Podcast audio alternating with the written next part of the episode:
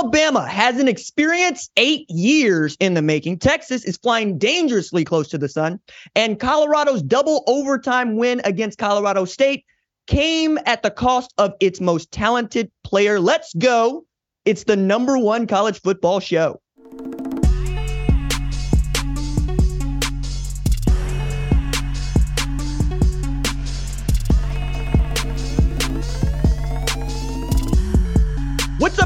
It's RJ Young. I am not on a step mill. Thank you for watching on Fox Sports app, YouTube, or listening wherever you get your podcast.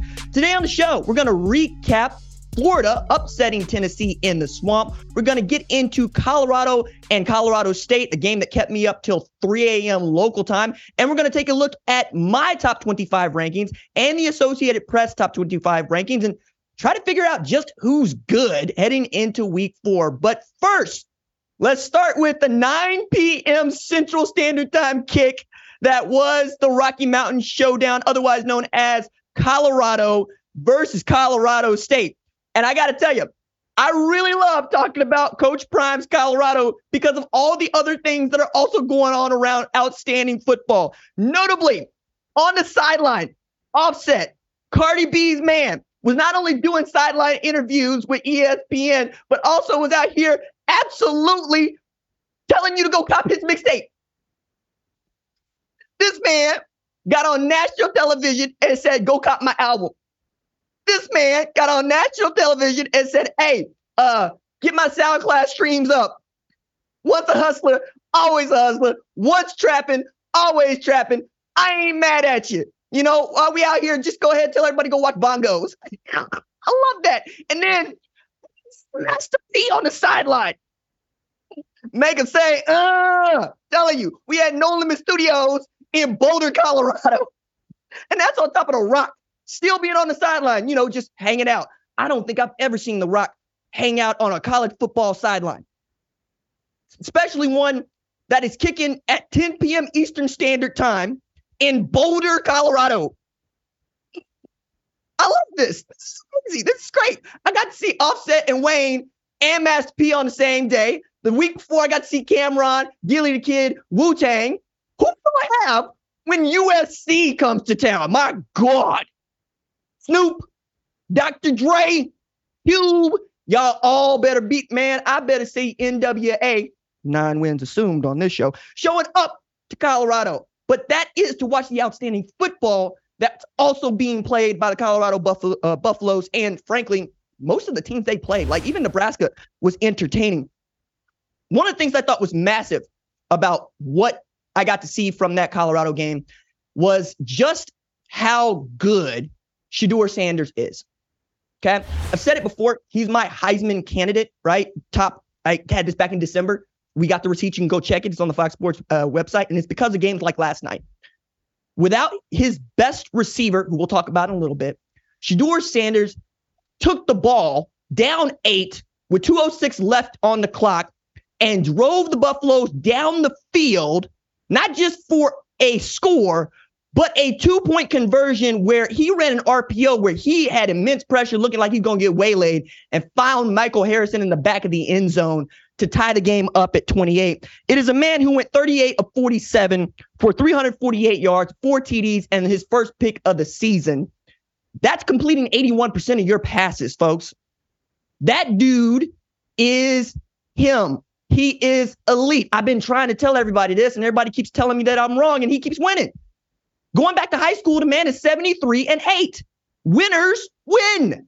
That's who Shedeur Sanders is. He is the most important player Colorado. And you can see how that is true because they couldn't run the football with Dylan Edwards. They they barely could complete passes in the first half, and they were down 11 to start the fourth quarter, and they come back and win this thing in double overtime each time. We got to see Sean Lewis put the ball in the hands of Shedeur Sanders and say, go win it. At the end of the game, Shedeur was so cold. He was so cool. Said, what'd you think when you were down, you know, eight and you had the ball, 206 left to play? Said, Brady mode as in Tom Brady mode, as in they left me too much time. Golly. Now you out here talking about it's Colorado State. I don't give a damn. You play who's on the schedule. Did you beat them? Did you win? Are you undefeated? Are you 3 and 0? because that's what Colorado is. Alabama ain't no 3 0. LSU ain't no 3 0. You, you get what I'm saying here? Clemson ain't no 3 0. Come on now. Give the roses where the roses are due, and they are due to that dude wearing number two. Okay. But he had to find a way, and he had to find a way in a manner that we hoped he wouldn't have to all year because Travis Hunter had to leave the game due to injury. And the injury was so severe that he was taken out of the football stadium and to a local hospital. Injury came on a play when Colorado State's up 14 to 7, and Shedeur Sanders is found or thought he might find Travis Hunter out on a route and he overthrew him. And you could see Henry Blackburn load up and absolutely go straight into Travis Hunter's ribs. There's no question to me, he was trying to hurt him. And you could see from the angle for which Travis got hit that he was off the ground, so he didn't have his balance. And you could see Blackburn wasn't looking for the ball. Not a single play on the ball. Loaded up his shoulder and threw it into Travis Hunter's rib cage. Now, Following this, you could think maybe he got the wind knocked out of him, that's what we hope. But the way that he went down and the way that his body language showed him hitting the ground the way he did, you could see that it was more than getting the wind knocked out of him. And following the game, Coach Prime said, Hey, the first thing I heard is that he's probably going to be out for two weeks. It might be longer because they're trying to keep him healthy because Prime has always put the health of his players above playing them. It's the reason you haven't seen uh, Alton McCaskill, the fourth, playing at tailback, who's the most talented tailback in that room right now, because he wants all these dudes to feel great when they go play. And he had the same issue with Hunter last year at Jackson State. He had an ankle injury, right? But he wanted to play against FAMU. And Prime had to put him through his paces, going, You have to, you have to tell me. You have to tell me if you are not okay. And Prime had to trust him to tell him whether or not he's going to be okay. But that ankle, when he went out to FAMU, didn't get worse. And he's still the player that he was. But you also know that he's the kind of guy that will make plays. And Shedeur will go look for him on third and long situations. We'll go look for him when it's winning time. He did against Texas Christian. He did against Nebraska. There's no doubt to me that he would have done it against Colorado State. And maybe that game does not get out of hand the way that it did for the Buffaloes. But I was just so mad at this injury because A, Blackburn didn't have to do it. B, Blackburn wears a C at Colorado State. He's a senior. He from there. There was no reason for this.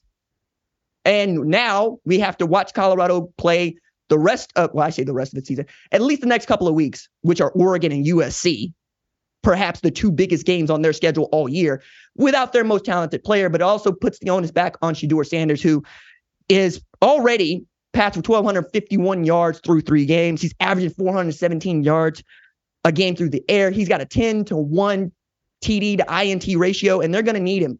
He might throw the ball 50 times against Oregon because it, they just haven't been able to run the football with Dylan Edwards back there. Maybe we get to see Alton McCaskill the fourth for the first time all year at Autzen Stadium, but we're also I got questions about Cormani McClain and whether or not it's time to try to see what you got. Now, Prime said a couple weeks ago that Cormani has to be ready. He has to get ready to play, which is another way of Prime saying he ain't ready to play. So they went out there with Kyndrich Breedlove in Travis Hunter's stead.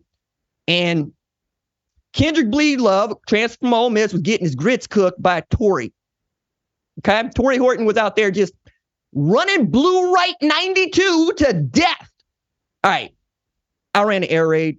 Okay. I'm an air raid quarterback. I love the air raid. I grew up around the air raid. Mike Leach was running air raid in 2000, or excuse me, uh, 99 at Oklahoma. Right. And that's kind of the identity that I grew up around. And one of the things you'll notice about most high school football teams is they kind of mirror the college team that's closest.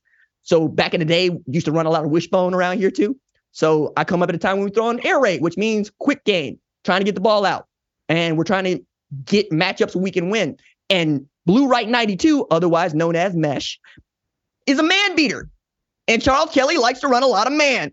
So they just kept running Tory Horton on a shallow cross. And Kyndrich Breedlove couldn't do nothing with it. So much so that on the sideline toward the end of the game, I'm watching Prime coach this dude up on how to be a DB. Like he's absolutely saying, put your hands on this man. Don't let him get off the line on you. That's that's gonna be tough against Troy Franklin and them on Saturday. Because Troy Franklin is that dude at Oregon? Okay. And they got an outstanding run game, right? Noah Whittington, Jordan James, them dudes can go. That defense is going to be rip roaring and ready to go. And again, that game's in Autzen. So I don't think you're going to find too many people picking Colorado to upset Oregon. But what else is new? Right? This is what people have been doing all year. They're waiting on Colorado to lose. I've never seen so many people waiting on one team to lose. It's almost like USC back in 2004, 2005. They're just not that talented, right? But the same sort of way that most people outside of South Central felt about that team, it's how I think many people feel about Colorado. You either with them or you with them and or, or against them. And we, mostly black folks, but all the folks that love style and flash and high flying antics love watch Colorado play football, but Oregon's going to get up for this game in a real way. They're a 19 and a half point favorite at a line I looked at, but the line ain't been right on Colorado game all year. Like they were a 22 point favorite, 27 to some against Colorado State. That game was tight, went into double overtime. Nebraska was picked to win and be a favorite against Colorado. Texas Christian, the same. The line doesn't mean anything when Colorado plays football, right? Because the line is set by a bunch of people who are either heavily betting against, heavily betting on, so forth, so on. But I think they're they're gonna have to try to figure this thing out in the secondary because it used to be you could just run on Colorado, who's given up like 242 a game before going to Colorado State. And then we got a mummy calling the offense, uh, and yet they could throw, right? We got to see what it looks like when an air raid just decides to go after Colorado's defense. It just means that the defense has to bend, not break. But shouts to Shiloh Sanders, who also had a pick six and a forced fumble and a pass defended in this game with a TD right? I mean, he had a couple where he got his grits cooked too, but that's going to happen when you play DB. But I got to tell you, it was nostalgia, it was present, and it was futuristic when I saw 21 and Sanders on the back, high stepping toward the end zone on a pick six. I man, I bet that just lit his father up. And if you are prime, this has got to be awesome. Your kid is one of the best players in the sport at quarterback. And the dude that's wearing your number on the defense is playing a lot like you might on the defense, having a lot of fun. And I hope he continues to have fun. We're going to talk more about Oregon and Colorado on our Wednesday show when I go through this thing picking games. And I'm just going to go ahead and tell y'all that I went five and one on Saturday. You know, some, something about watching football makes it a little bit easier to pick games. But this is the one game that I got wrong. Florida upsets number 11 Tennessee 29 to 16.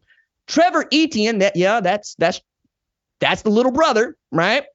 went for 172 career yards and career high for him in yards and a TD in that game. Montrell Johnson did what I thought he could do. He scored twice for Florida.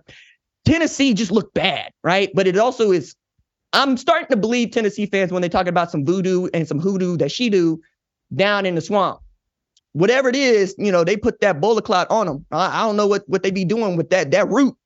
Be strong in Gainesville when Tennessee come to town because we're talking about what is this? 10 straight losses in Gainesville for Tennessee. Haven't won there since 2003. That's 20 years. And I thought, you know, Joe Milton and them, they were going to get that offense humming right along, and that would be all she wrote. But shout out to Billy Napier, who played ball control. Graham Mertz didn't have to do a whole lot 19 to 24 for 166 and a TD, but he didn't throw the ball to the other team, which I thought he might do. And that Florida defense was running downhill saying, hey, Jalen Wright, you will get nothing. Joe Milton, we're going to force you to throw the ball earlier than you want to. And because that that offense is predicated on going very, very fast and being accurate in the quick game, it's just real difficult to ask your defense to continue to go out there if the offense is going to be out there for all of 90 seconds and give the ball back. And then you're going to get pounded on again by this running back duo that's really, really good. So we go from wondering whether or not Florida is going to be any good at all in week one after they lost to a Utah team that didn't have Cam Rising to goodness me, is Florida going to be ranked come week four? I love this because this is usually how college football goes. But for Tennessee, this is a terrible loss. This, this is bad. This, this might be the worst loss this year so far because Florida losing to Utah without Cam Rising that shouldn't have happened knowing what this team is capable of or either either that or Tennessee's just not that good. We're to find out, right? The SEC East will figure itself out. The SEC will figure itself out. But I was really floored that this game went the way it went. Vols had five false start penalties, burned two timeouts, had to delay a game. And after they went up 7 0, I remember sending a text to producer Cat, who's a Tennessee alumna, and going, light work. And and Florida ran off 26 straight points. That's how it be sometimes. And frankly, that reflected in the Associated Press polls top 25 rankings. Looking at the week four rankings, at number 25, right there, Florida got in. But you'll see at number 23, the team they just beat, Tennessee. This will never make sense to me. I will never be okay with this. This is what I was running into the first time that I was trying to do the rankings here at Fox Sports, and I was trying to come up with something that I thought was a little bit more egalitarian and democratic, and y'all hated it, so I got away with it. We went away from it, and we do eye testing things now. But if I'm a Florida fan, I'm like, how difficult would it be for y'all to just make us 23 and them 25 if you got to have them in there at all? Instead, you got to see a team that you just beat by two scores right ahead of you. Why? because some voters apparently still think that Tennessee is a better football team than Florida, even though we got a scoreboard that says Florida beat Tennessee. Scoreboard got to mean something, guys. I understand that people really like to put what they think is an eye test team up against another eye test team. But if you get your butt kicked, that should reflect here. Otherwise, what the hell are we doing? Why are we playing? Why do we ask the kids to go out there and sweat and risk injury if we're not going to respect the score? Stupid, I'm telling you. And then at number three, we got Texas here, who is flying, as I said, very close to the sun. I don't know that Texas is the number three team in the country. But then again, I was sure that Florida State wasn't the number three team in the country, and they dropped four off of a win. Yeah, yeah, I got questions about them. And I got questions about Penn State, and I got questions about Washington. And frankly, I was having this conversation with producer Tyler about what we who we think is good. And this is before Georgia and Michigan at play. We're like, okay, most of us agree about Georgia and Michigan. And then their first half looked real suspect. I saw JJ McCarthy throw three interceptions to Bowling Green. And Georgia was down 14 to 3 at half to South Carolina at home. So now you can go really one through what? Golly, it's really difficult to look at one through five and say which one of those teams is the best. And it's really difficult to basically go, I could pick 20 of these teams right now and feel good about it, right? And as far as making the college football playoff, because we don't really know much, but we're about to. We're about to. The reason that it's real difficult to nail down who's good is the out of conference schedules are really slated to, you know, the blue blood. They get to pick who they pay, uh, who they play, and who they pay. So, for instance, Ohio State stopped a mud hole in Western Kentucky and walked it dry rock bottomed the Hilltoppers 63 to 10. But then you'll look and they paid $1.8 million to WKU for that game. Right? Uh, it's this is why it's difficult. Like the best team that Ohio State has played so far this year is Indiana. And Indiana ain't no good. Ain't, ain't, ain't, ain't no good.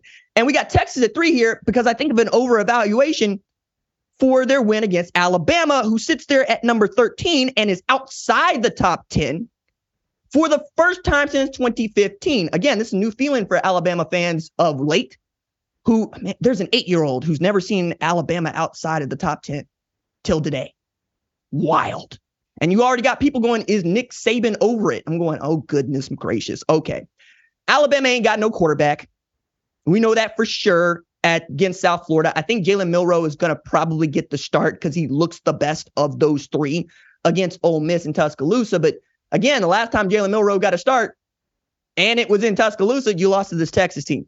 I don't think that Alabama is as good as we might have thought, but I don't think that Texas is that much better than USC, which is the only team here that absolutely terrifies me. Absolutely terrifies me. There's nothing you can do to stop Caleb Williams doing what he does.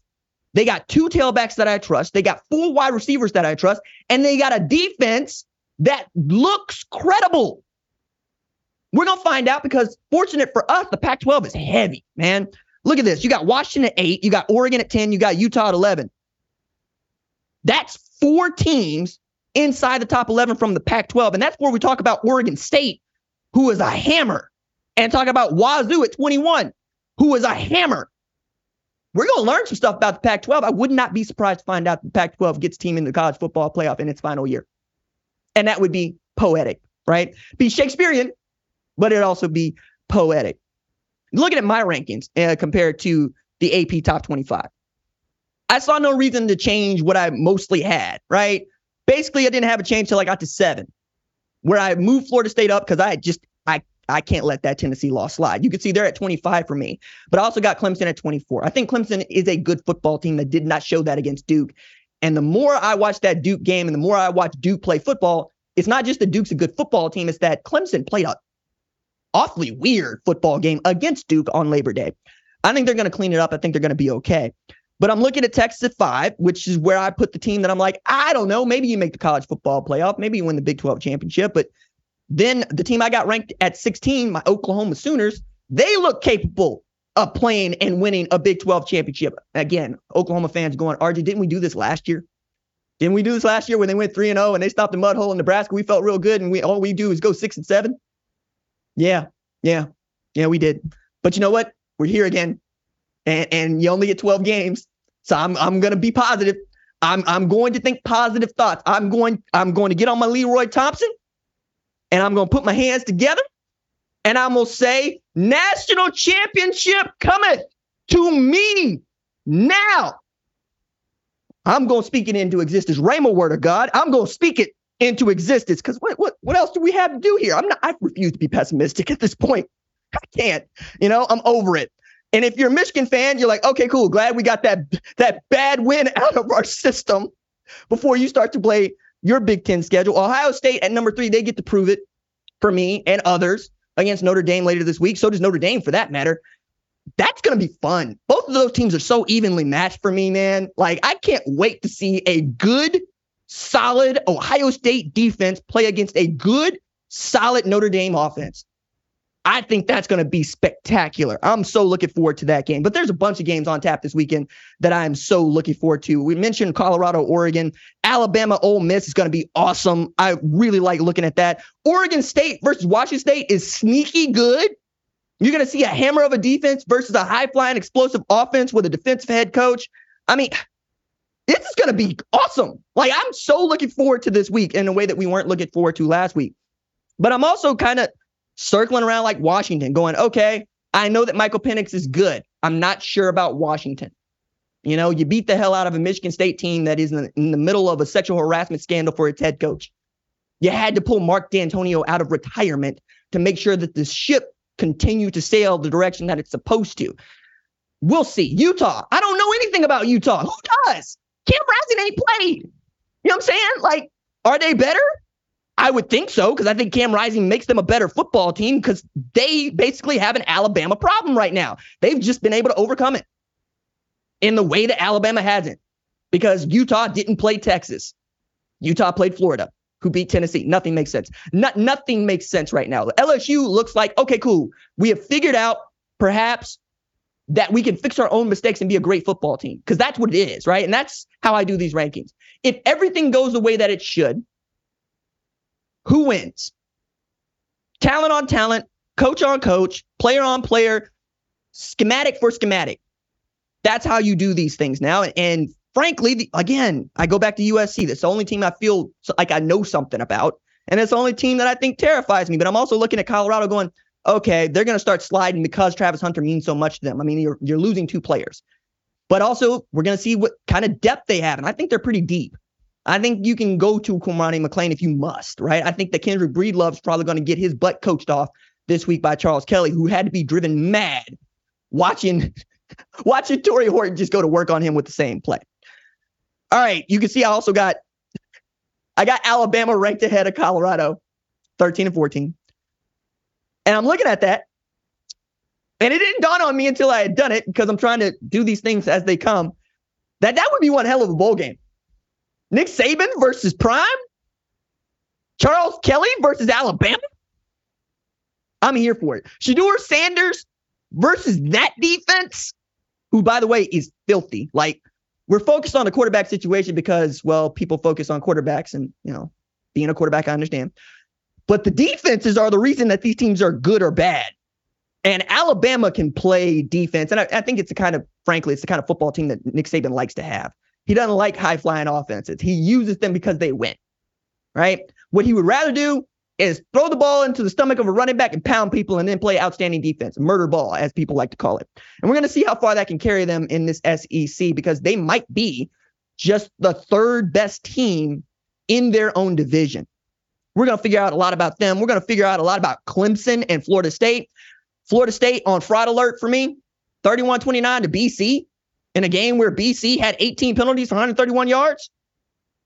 I don't trust this team, man. I don't know who you are. I know you're talented, but I also know you got the dropsies.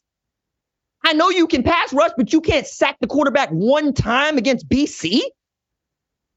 Show me something against Clemson in Death Valley. Then, then we'll then we can talk about something. But you know what? I'm still inclined to think that North Carolina might be a better football team. That's where we are right now, fam. But again, we're heading in October. It's about to become a blood sport. We're about to throw everybody into a Fortnite battle royale and say, fight. I'm so excited to talk about it. We're going to have lots more to come later this week when we do our Wednesday show where I will pick games, we'll advance games, we'll talk about some really outstanding players that we expect to continue to compete for the Heisman Trophy, and we're going to get set for our first real go at conference play. All right, that's going to do it for this episode of the number one college football show. My thanks as always to our lead producer, Tyler Wojak. Our senior producer is Catherine Cordaji. That's John Marcus technical directing for us today. Kiara Santana is our production assistant. Our social media maven who's up with me at 3 a.m. in the morning, Javion Duncan to the heart with that man. And our leads of screening are Jack Coakley and Torrin Westfall. I'm the host, RJ. We will see y'all on Wednesday.